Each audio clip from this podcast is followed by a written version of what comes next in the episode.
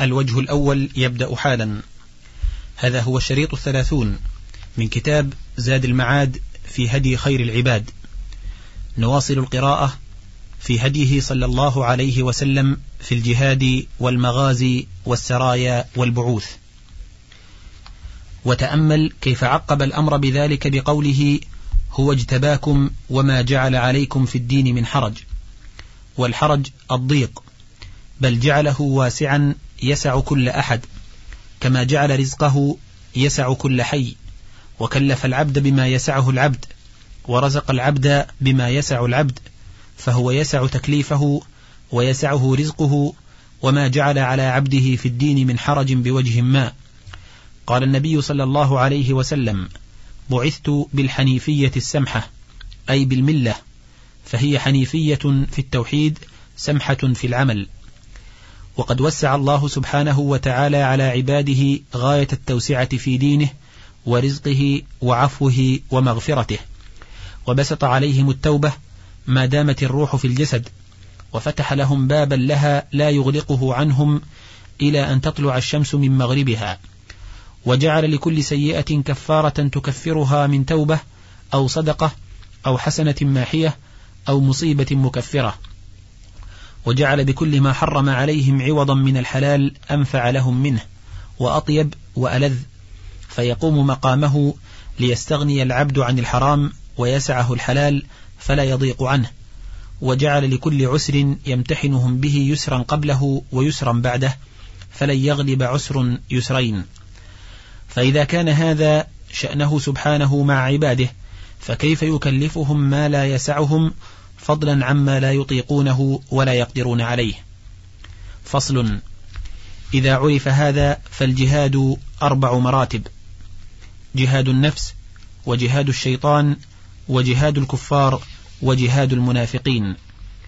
فجهاد النفس أربع مراتب أيضا إحداها أن يجاهدها على تعلم الهدى ودين الحق الذي لا فلاح لها ولا سعادة في معاشها ومعادها إلا به.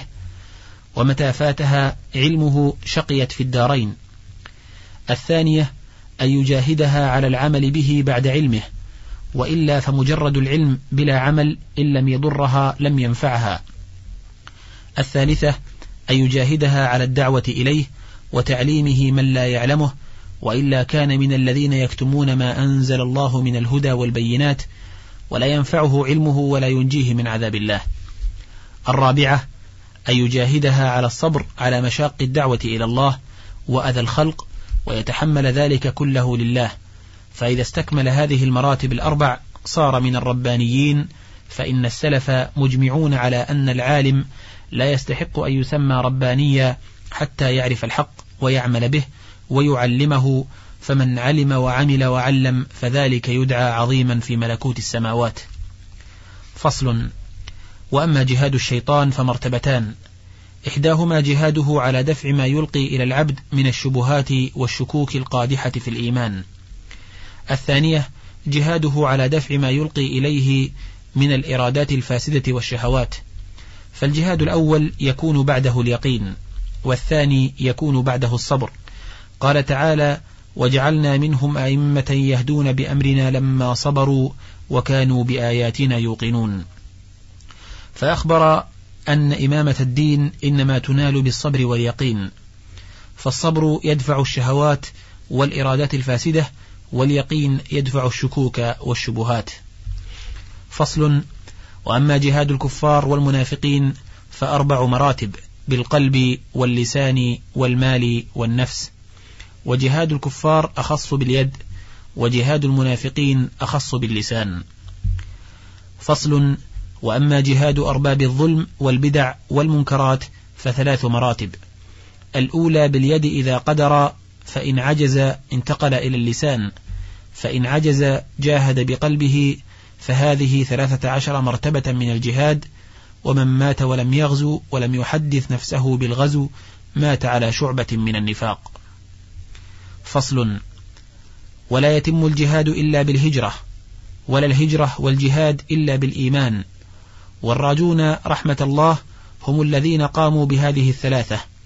قال تعالى إن الذين آمنوا والذين هاجروا وجاهدوا في سبيل الله أولئك يرجون رحمة الله والله غفور رحيم. وكما أن الإيمان فرض على كل أحد ففرض عليه هجرتان في كل وقت هجرة إلى الله عز وجل بالتوحيد والإخلاص والإنابة والتوكل والخوف والرجاء والمحبة والتوبة وهجرة إلى رسوله بالمتابعة والانقياد لأمره والتصديق بخبره وتقديم أمره وخبره على أمر غيره وخبره. فمن كانت هجرته إلى الله ورسوله فهجرته إلى الله ورسوله ومن كانت هجرته إلى دنيا يصيبها أو امرأة يتزوجها فهجرته إلى ما هاجر إليه. وفرض عليه جهاد النفس في ذات الله وجهاد شيطانه فهذا كله فرض عين لا ينوب فيه أحد عن أحد. وأما جهاد الكفار والمنافقين فقد يكتفى فيه ببعض الأمة إذا حصل منهم مقصود الجهاد. فصل وأكمل الخلق عند الله من كمل مراتب الجهاد كلها. والخلق متفاوتون في منازلهم عند الله تفاوتهم في مراتب الجهاد.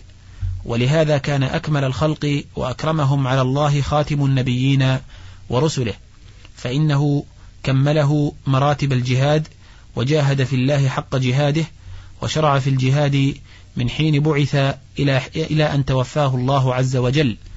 فإنه لما نزل عليه يا أيها المدثر قم فأنذر وربك فكبر وثيابك فطهر شمر عن ساق الدعوة. وقام في ذات الله أتم قيام ودعا إلى الله ليلا ونهارا وسرا وجهارا. ولما نزل عليه فاصدع بما تؤمر فصدع بأمر الله لا تأخذه فيه لومة لائم فدعا إلى الله الصغير والكبير والحر والعبد والذكر والأنثى والأحمر والأسود والجن والإنس. ولما صدع بأمر الله وصرح لقومه بالدعوة وناداهم بسب آلهتهم وعيب دينهم اشتد أذاهم له ولمن استجاب له من أصحابه. ونالوه ونالوهم بأنواع الأذى وهذه سنة الله عز وجل في خلقه كما قال تعالى ما يقال لك إلا ما قد قيل للرسل من قبلك وقال وكذلك جعلنا لكل نبي عدوا شياطين الإنس والجن وقال كذلك ما أتى الذين من قبلهم من رسول إلا قالوا ساحر أو مجنون أتواصوا به بل هم قوم طاغون فعز سبحانه نبيه بذلك وأن له أسوة بمن تقدمه من المرسلين. وعز أتباعه بقوله أم حسبتم أن تدخلوا الجنة ولما يأتكم مثل الذين خلوا من قبلكم مستهم البأساء والضراء وزلزلوا حتى يقول الرسول والذين آمنوا معه متى نصر الله ألا إن نصر الله قريب وقوله ألف لام ميم أحسب الناس أن يتركوا أن يقولوا آمنا وهم لا يفتنون ولقد فتن الذين من قبلهم فليعلمن الله الذين صدقوا وليعلمن الكاذبين أم حسب الذين يعملون السيئات أن يسبقونا ساء ما يحكمون من كان يرجو لقاء الله فإن أجر الله لآت وهو السميع العليم ومن جاهد فإنما يجاهد لنفسه إن الله لغني عن العالمين والذين آمنوا وعملوا الصالحات لنكفرن عنهم سيئاتهم ولنجزينهم أحسن الذي كانوا يعملون. ووصينا الإنسان بوالديه حسنا وإن جاهداك لتشرك بي ما ليس لك به علم فلا تطعهما إلي مرجعكم فأنبئكم بما كنتم تعملون. والذين آمنوا وعملوا الصالحات لندخلنهم في الصالحين. ومن الناس من يقول آمنا بالله فإذا أوذي في الله جعل فتنة الناس كعذاب الله. ولئن جاء نصر من ربك ليقولن إنا كنا معكم أوليس الله بأعلم بما في صدور العالمين. فليتأمل العبد سياق هذه الآيات وما تضمنته من العبر وكنوز الحكم. فإن الناس إذا أرسل إليهم الرسل بين أمرين إما أن يقول أحدهم آمنا وإما أن لا يقول ذلك بل يستمر على السيئات والكفر. فمن قال آمنا امتحنه ربه وابتلاه وفتنه.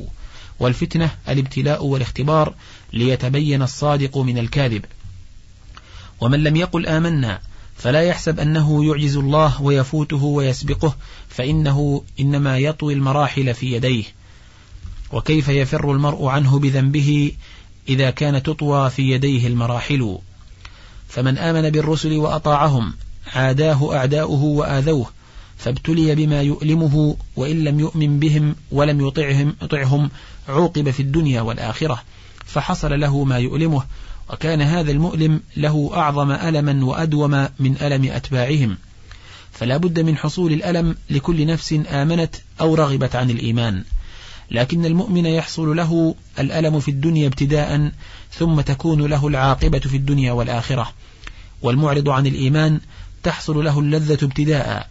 ثم يصير إلى الألم الدائم وسئل الشافعي رحمه الله أيما أفضل للرجل أن يمكن أو يبتلى؟ فقال لا يمكن حتى يبتلى. والله تعالى ابتلى أولي العزم من الرسل فلما صبروا مكنهم. فلا يظن أحد أنه يخلص من الألم البتة وإنما يتفاوت أهل الآلام في العقول فأعقلهم من باع ألما مستمرا عظيما بألم منقطع يسير. وأشقاهم من باع الألم المنقطع اليسير بالألم العظيم المستمر. فإن قيل كيف يختار العاقل هذا؟ قيل الحامل له على هذا النقد والنسيئة. والنفس موكلة بحب العاجل. كلا بل تحبون العاجلة وتذرون الآخرة. إن هؤلاء يحبون العاجلة ويذرون وراءهم يوما ثقيلا. وهذا يحصل لكل أحد. فإن الإنسان مدني بالطبع فلا بد له أن يعيش مع الناس. والناس لهم إرادات وتصورات فيطلبون منه أن يوافقهم عليها فإن لم يوافقهم آذوه وعذبوه ويوافقهم حصل له الأذى والعذاب تارة منهم وتارة من غيرهم. كمن عنده دين وتقى حل بين قوم فجار ظلمه ولا يتمكنون من فجورهم وظلمهم إلا بموافقته لهم أو سكوته عنهم فإن وافقهم أو سكت عنهم سلم من شرهم في الابتداء. ثم يتسلطون عليه بالإهانة والأذى أضعاف ما كان يخافه ابتداء لو أنكر عليهم وخالفهم.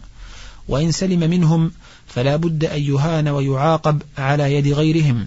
فالحزم كل الحزم في الأخذ بما قالت عائشة أم المؤمنين لمعاوية من أرضى الله بسخط الناس كفاه الله مؤنة الناس ومن أرضى الناس بسخط الله لم يغنوا عنه من الله شيئا. ومن تأول أحوال العالم رأى هذا كثيرا في من يعين الرؤساء على أغراضهم الفاسدة وفي من يعين أهل البدع على بدعهم هربا من عقوبتهم. فمن هداه الله وألهمه رشده ووقاه شر نفسه امتنع من الموافقة على فعل المحرم وصبر على عدوانهم ثم تكون له العاقبة في الدنيا والآخرة كما كانت للرسل وأتباعهم كالمهاجرين والأنصار. ومن ابتلي من العلماء والعباد وصالح الولاة والتجار وغيرهم. ولما كان الألم لا محيص منه البتة عز الله سبحانه من اختار الألم اليسير المنقطع على الألم العظيم المستمر بقوله من كان يرجو لقاء الله فإن أجل الله لآت وهو السميع العليم فضرب لمدة هذا الألم أجلا لا بد أن يأتي وهو يوم لقائه فيلتذ العبد أعظم اللذة بما تحمل من الألم من أجله وفي مرضاته وتكون لذته وسروره وابتهاجه بقدر ما تحمل من الألم في الله ولله. وأكد هذا العزاء والتسلية برجاء لقائه ليحمل العبد اشتياقه إلى لقاء ربه ووليه على تحمل مشقة الألم العاجل. بل ربما غيبه الشوق إلى لقائه عن شهود الألم والإحساس به ولهذا سأل النبي صلى الله عليه وسلم ربه الشوق إلى لقائه فقال في الدعاء الذي رواه أحمد وابن حيان اللهم إني أسألك بعلمك الغيب وقدرتك على الخلق أحيني إذا كانت الحياة خيرا لي وتوفني إذا كانت الوفاة خيرا لي وأسألك خشيتك في الغيب والشهادة وأسألك كلمة الحق في الغضب والرضا وأسألك القصد في الفقر والغنى وأسألك نعيما لا ينفد وأسألك قرة عين لا تنقطع وأسألك الرضا بعد القضاء وأسألك برد العيش بعد الموت وأسألك لذة النظر إلى وجهك وأسألك الشوق إلى لقائك في غير ضراء مضرة ولا فتنة مضلة. اللهم زينا بزينة الإيمان واجعلنا هداة مهتدين. فالشوق يحمل المشتاق على الجد في السير إلى محبوبه ويقرب عليه الطريق ويطوي له البعيد ويهون عليه الآلام والمشاق وهو من أعظم نعمة أنعم الله بها على عبده. ولكن لهذه النعمة أقوال وأعمال هما السبب الذي تنال به. والله سبحانه سميع لتلك الأقوال عليم بتلك الأفعال وهو عليم بمن يصلح لهذه النعمة ويشكرها ويعرف قدرها ويحب المنعم عليه فتصلح عنده هذه النعمة ويصلح بها كما قال تعالى وكذلك فتنا بعضهم ببعض ليقولوا أهؤلاء من الله عليهم من بيننا؟ أليس الله بأعلم بالشاكرين؟ فإذا فاتت العبد نعمة من نعم ربه فليقرأ على نفسه أليس الله بأعلم بالشاكرين؟ ثم عزاهم تعالى بعزاء آخر وهو أن جهادهم فيه إنما هو لأنفسهم وثمرته عائدة عليهم وأنه غني عن العالمين. ومصلحة هذا الجهاد ترجع إليهم لا إليه سبحانه. ثم أخبر أنه يدخله بجهادهم وإيمانهم في زمرة الصالحين. ثم أخبر عن حال الداخل في الإيمان بلا بصيرة وأنه إذا أوذي في الله جعل فتنة الناس له كعذاب الله وهي أذاهم له ونيلهم إياه بالمكروه والألم الذي لا بد أن يناله الرسل وأتباعهم ممن خالفهم. جعل ذلك في فراره منهم وتركه السبب الذي ناله كعذاب الله الذي فر منه المؤمنون بالإيمان. فالمؤمنون لكمال بصيرتهم فروا من ألم عذاب الله إلى الإيمان وتحملوا ما فيه من الألم الزائل المفارق عن قريب وهذا لضعف بصيرته. فر من ألم عذاب أعداء الرسل إلى موافقتهم ومتابعتهم ففر من ألم عذابهم إلى ألم عذاب الله فجعل ألم فتنة الناس في الفرار منه بمنزلة ألم عذاب الله وغبن كل الغبن إذ استجار من الرمضاء بالنار وفر من ألم ساعة إلى ألم الأبد. وإذا نصر الله جنده وأولياءه قال إني كنت معكم. والله عليم بمن طوى عليه صدره من النفاق. والمقصود أن الله سبحانه اقتضت حكمته أنه لا بد أن يمتحن النفوس ويبتليها فيظهر بالامتحان طيبها من خبيثها ومن يصلح لموالاته وكراماته ومن لا يصلح. وليمحص النفوس التي تصلح له ويخلصها بكير الامتحان كالذهب الذي لا يخلص ولا يصفو من غشه إلا بالامتحان. إذ النفس في الأصل جاهلة ظالمة وقد حصل لها بالجهل والظلم من الخبث ما يحتاج خروجه إلى السبك والتصفية. فإن خرج من هذه الدار وإلا ففي كير جهنم فإذا هذب العبد ونقي أذن له في دخول الجنة.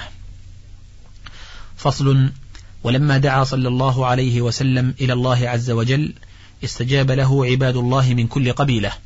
فكان حائز قصب سبقهم صديق الأمة وأسبقها إلى الإسلام أبو بكر رضي الله عنه فآزره في دين الله ودعا معه إلى الله على بصيرة. فاستجاب لأبي بكر عثمان بن عفان وطلحة بن عبيد الله وسعد بن أبي وقاص. وبادر إلى الاستجابة له صلى الله عليه وسلم صديقة النساء خديجة بنت خويلد وقامت بأعباء الصديقية وقال لها لقد خشيت على نفسي.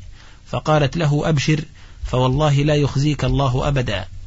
ثم استدلت بما فيه من الصفات الفاضلة والأخلاق والشيم على أن من كان كذلك لا يخزى أبدا فعلمت بكمال عقلها وفطرتها أن الأعمال الصالحة والأخلاق الفاضلة والشيم الشريفة تناسب أشكالها من كرامة الله وتأييده وإحسانه ولا تناسب الخزي والخذلان وإنما يناسبه أضدادها. فمن ركبه الله على أحسن الصفات وأحسن الأخلاق والأعمال إنما يليق به كرامته وإتمام نعمته عليه. ومن ركبه على أقبح الصفات وأسوأ الأخلاق والأعمال إنما يليق به ما يناسبها.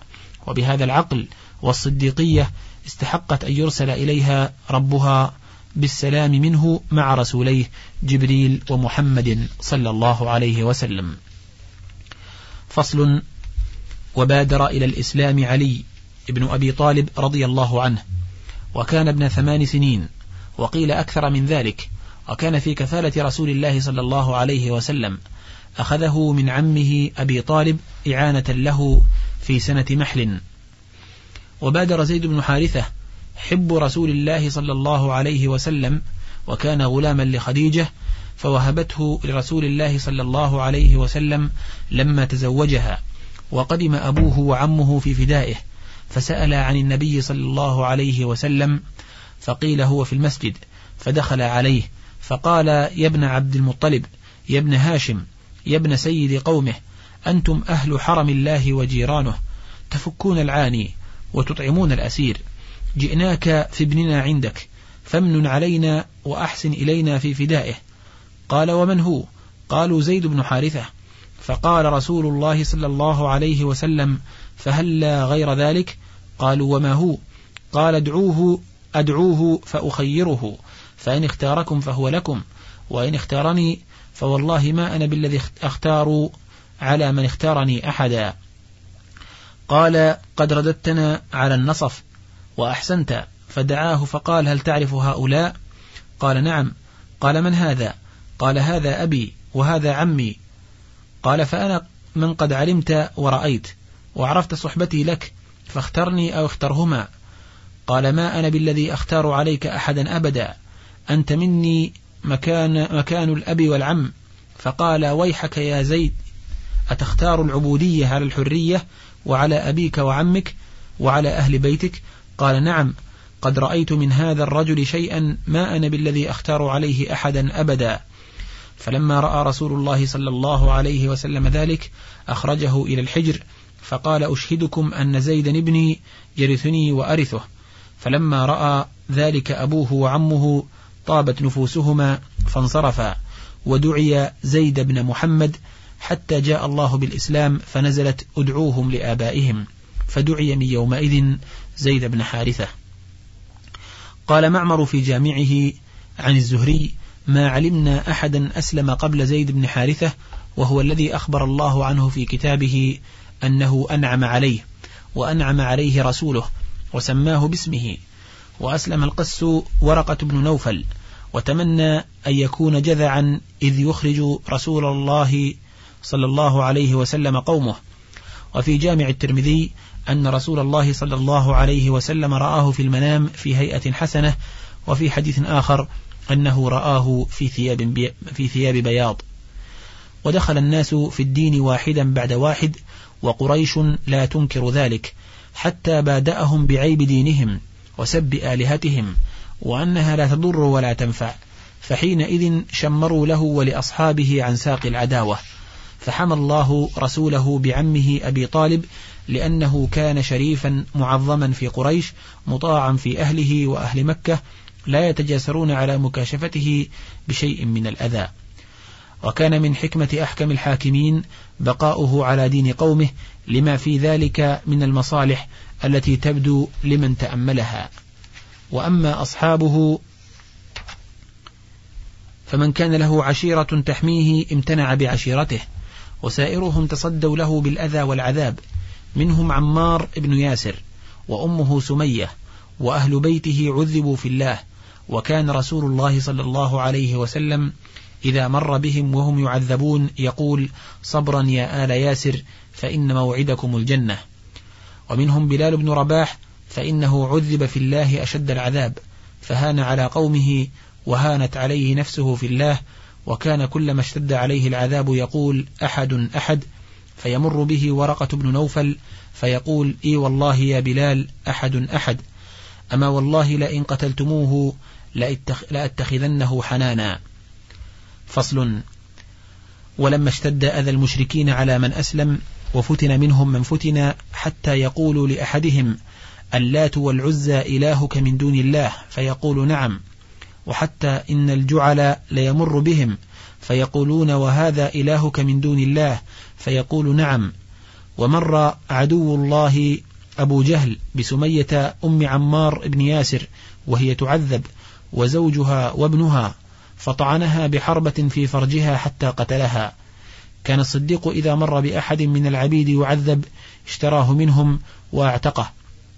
منهم بلال وعامر بن فهيرة وأم عبيس وزنيرة والنهدية وابنتها وجارية لبني عدي كان عمر يعذبها على الإسلام قبل إسلامه. وقال له أبوه يا بني أراك تعتق رقابا ضعافا فلو أنك إذ فعلت ما فعلت أعتقت قوما جلدا يمنعونك. فقال له أبو بكر إني أريد ما أريد. فلما اشتد البلاء أذن الله سبحانه لهم بالهجرة الأولى إلى أرض الحبشة وكان أول من هاجر إليها عثمان بن عفان ومعه زوجته رقية بنت رسول الله صلى الله عليه وسلم. وكان أهل هذه الهجرة الأولى اثني عشر رجلا وأربع نسوة عثمان وامرأته وأبو حذيفة وامرأته سهلة بنت سهيل وأبو سلمة وامرأته أم سلمة هند بنت أبي أمية والزبير بن العوام ومصعب بن عمير وعبد الرحمن بن عوف وعثمان بن مضعون وعامر بن ربيعة وامرأته ليلى بنت أبي حثمة وأبو سبرة ابن أبي رهم وحاطب حاطب بن عمرو وسهيل بن وهب وعبد الله بن مسعود. وخرجوا متسللين سرا فوفق الله لهم ساعة وصولهم إلى الساحل سفينتين للتجار فحملوهم فيهما إلى أرض الحبشة وكان مخرجهم في رجب في السنة الخامسة من المبعث. وخرجت قريش في آثارهم حتى جاءوا البحر فلم يدركوا منهم أحدا. ثم بلغهم أن قريشا قد كفوا عن النبي صلى الله عليه وسلم فرجعوا. فلما كانوا دون مكة بساعة من نهار بلغهم أن قريشا أشد ما كانوا عداوة لرسول الله صلى الله عليه وسلم.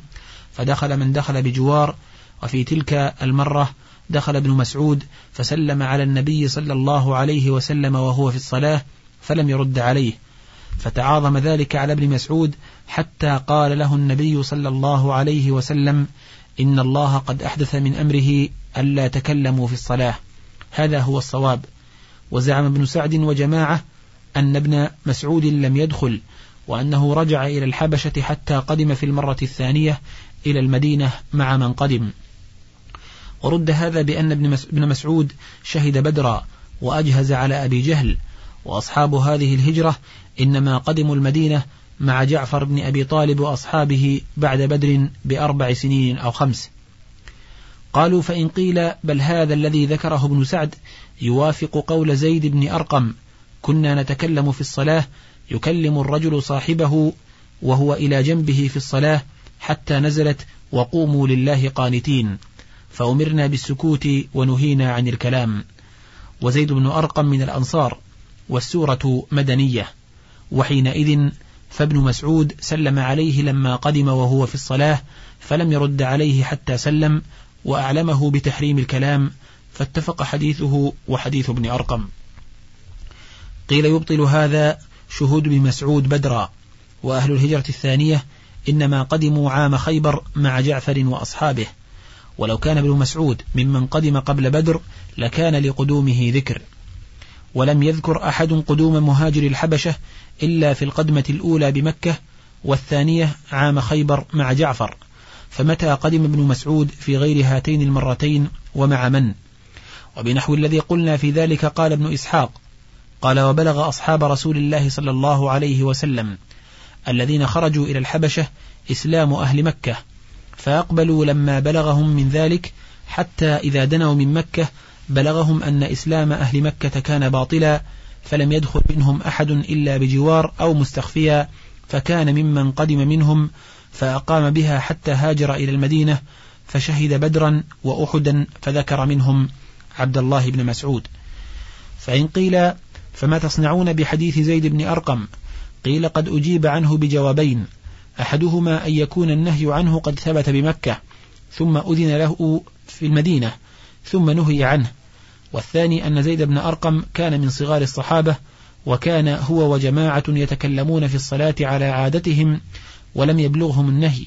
فلما بلغهم انتهوا وزيد لم يخبر عن جماعة المسلمين كلهم بأنهم كانوا يتكلمون في الصلاة إلى حين نزول هذه الآية ولو قدر أنه أخبر بذلك لكان وهما منه.